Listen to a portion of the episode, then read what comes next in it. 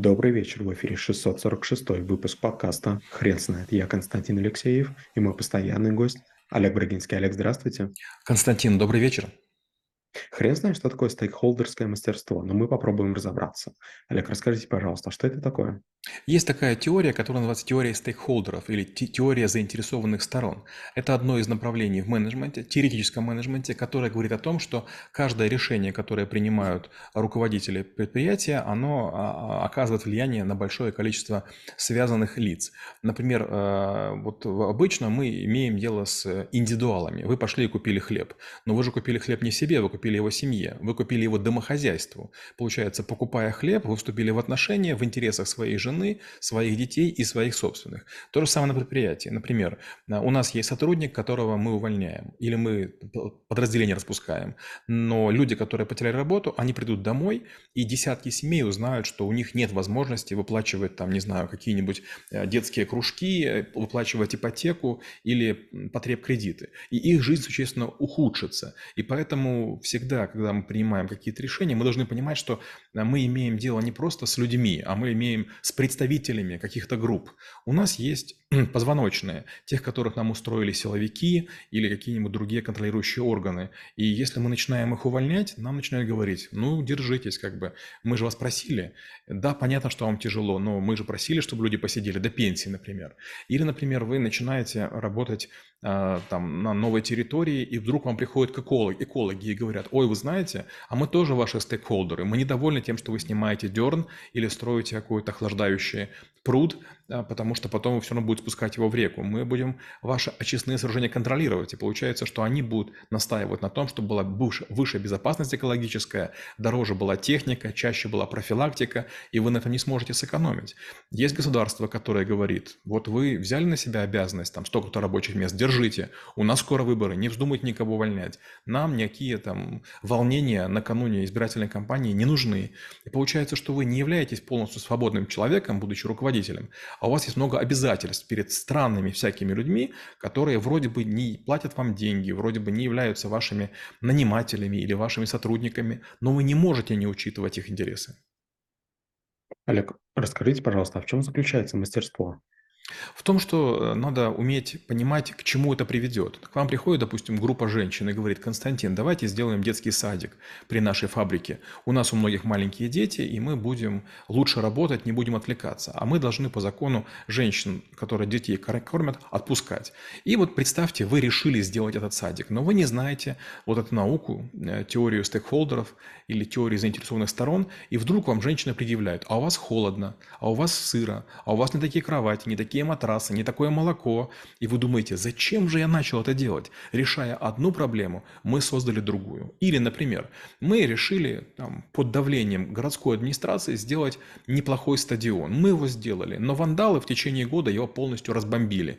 К нам приходят накануне, там, не знаю, там, 1 мая и говорят, ну, пожалуйста, вы же построили стадион, восстановите его. А у нас впереди май, где продаж будет очень мало, там целой недели не будет. И мы такие, а можно мы сделаем позже? Нам говорят, нет, понимаете, а у нас нас будут там какие-то политики, у нас будет какой-то симпозиум, форум, поэтому будьте добры. И получается, мы совершили ошибку не тогда, когда отказываемся ремонтировать, а тогда, когда согласились строить. Вот это и есть теория заинтересованных сторон. Мы должны понимать, что нанимая человека, мы можем не догадываться, как это происходит. У меня была история, и мне нужно было много уволить людей в один день. Это было 1 апреля 2009 года. Так вот, оказалось, что из 9 тысяч уволенных людей у 300 людей есть защитные всякие брони. У кого-то там дед герой войны, у кого-то там отец герой труда. И, естественно, там были и, там, люди, у которых есть иждивенцы, инвалиды. И, в общем, из 9 тысяч человек 300 уволить не удалось. Получается, им, с ними нужно было отдельно работать, их нужно было отдельно вычислять, потому что они могут писать, жаловаться. И, конечно же, для организации это будет, ну, мягко скажем, очень тяжело. Будет много разного контроля, трудовые инспекции и суды, и это закончится очень не скоро.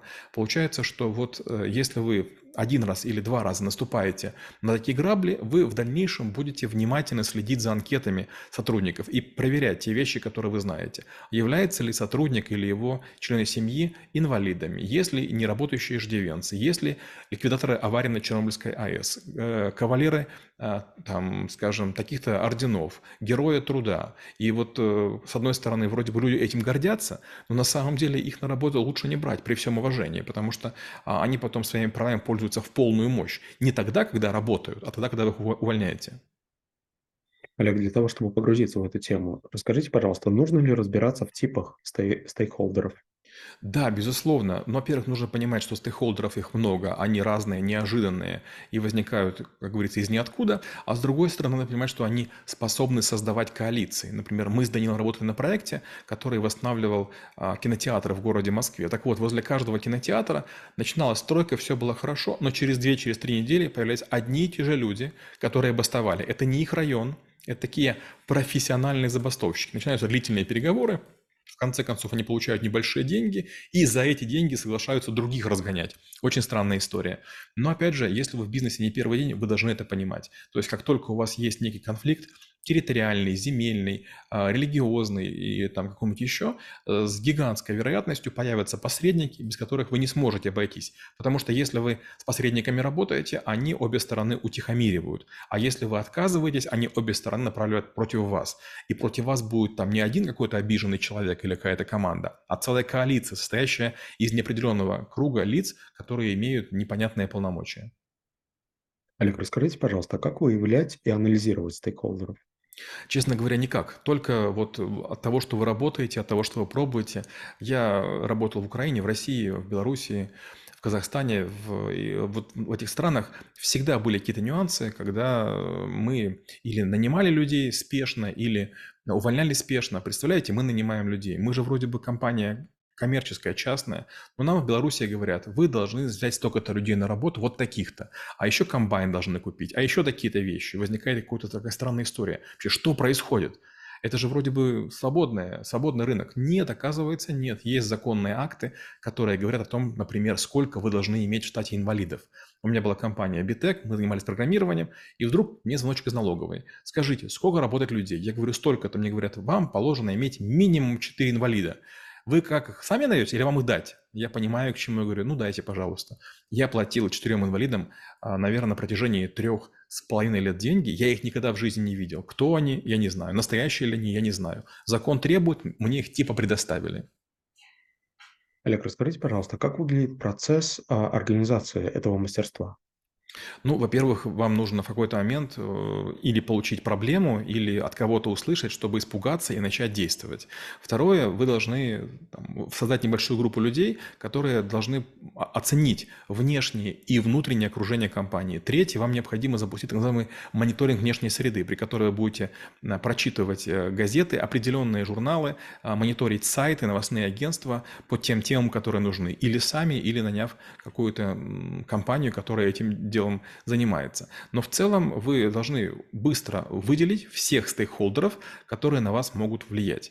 И тут вам нужно найти возможность не противостоять стейкхолдерам, не успокаивать их, а использовать их в своих интересах. Например, э, Greenpeace – это была компания, которая была очень популярна. Она мешала добыче различных полезных ископаемых на разных территориях, потому что спонсировалась некими частными фондами. Но она потом исчезла. Почему? Потому что все поняли механику ее работы.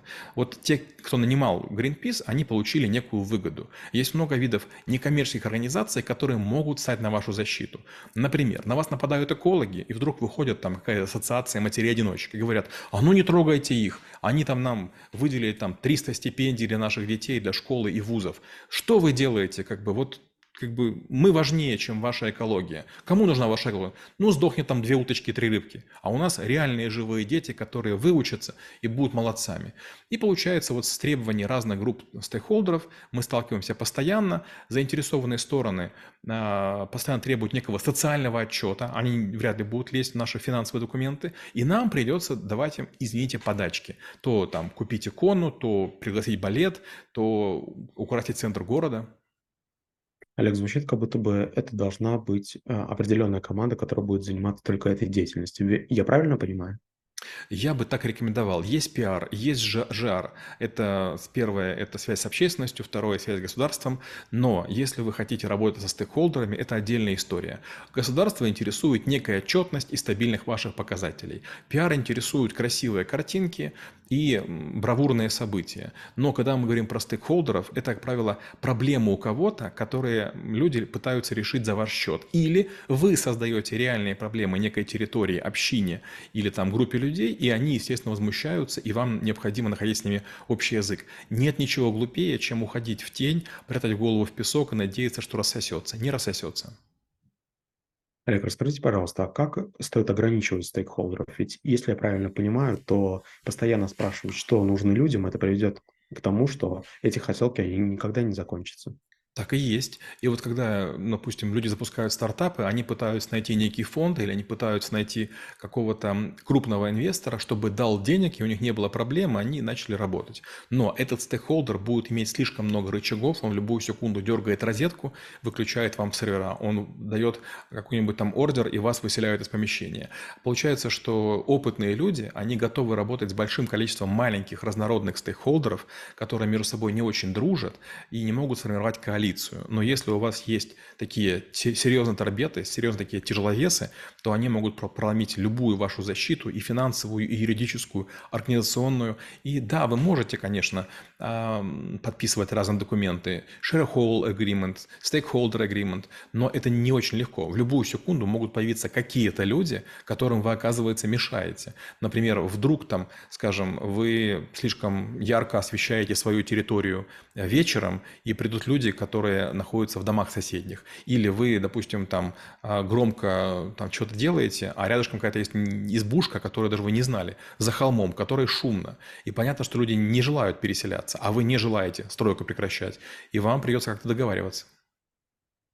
Олег, расскажите, пожалуйста, про такой момент, когда вы работаете в корпорации, и вам а, нужно даже не с внешним миром коммуницировать, а с а, потенци... потенциальными стейкхолдерами, которые будут влиять на ваш проект, который вы хотите а, сделать, например, внутри компании. Мне очень нравится аналогия, когда вы говорите, что у вас в голове должно быть мини-совещание из разных людей с разными опытами, которые будут а, координировать эту деятельность. Олег, не, мог, не могли бы, пожалуйста, описать, что мне нужно, а, о чем мне нужно думать внутри своей головы для того, чтобы тот проект, который я задумал, он был успешен с точки зрения стейкхолдерского мастерства? Давайте дам еще один пример. Представьте, есть такая жерть, на которой есть колеса от телеги. И вот каждое колесо – это некий проект направления или какой-то э, узкий сегмент деятельности. Так вот, получается, разные подразделения друг другу противодействуют, а не стейкхолдеры наоборот. Например, есть безопасность, есть юристы, и есть пара колес, где они вместе против кого-то, а есть, где они друг с другом ссорятся. Или, допустим, там есть комплайенс и кредитчики. Кое-где они вместе, кое-где они друг против друга. И получается, что чем крупнее компания, тем больше центростремительных сил, которые пытаются друг друга атаковать в надежде найти хорошее решение. То, что подходит клиентчикам, не подходит кредитчикам. То, что подходит рисковикам, не подходит, а, допустим, там какие-нибудь комплайенсу или там другому подразделению. И плюс состоит в том, что рано или поздно создаются некие правила, некие чек-листы, по которым можно провериться, прежде чем свою идею выносить. А с другой стороны, в ходе таких вот баталий словесных вырабатываются новые подходы, вырабатываются новые идеи, конфигурации бизнесов, которые позволяют огибать камни.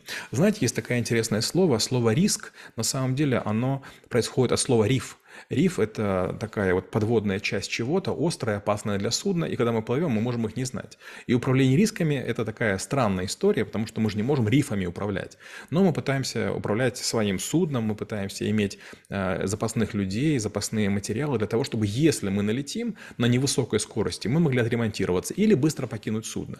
То же самое со стейкхолдером. Если мы будем слишком быстро двигаться, атаковать, запускать слишком много проектов, нас разные стейкхолдеры внутри компании замочат потому что мы будем или слишком успешны, или чересчур надоедливы, или будем забирать совсем много ресурсов. Но если действовать методично и в определенном темпе, почувствовать дыхание организации и его не пытаться ускорять, то есть чтобы компания все-таки шла, а не бежала, тогда стейкхолдеры могут работать в едином порыве на реализацию тех задач, которые от них требуют акционеры. Да, это очень такая интересная парадоксальная штука, что даже если у а, менеджера среднего звена есть некоторая хорошая идея, которая достаточно быстра и а, дешева в исполнении, то для начала ему нужно разбираться в политике этой компании для того, чтобы а, не, не, не гнать паровоз и не быть а, некоторым занудой или, может быть, выскочкой. Олег, спасибо. Теперь на вопрос, что такое стейкхолдерское мастерство, это будет сложно ответить. Хрен знает.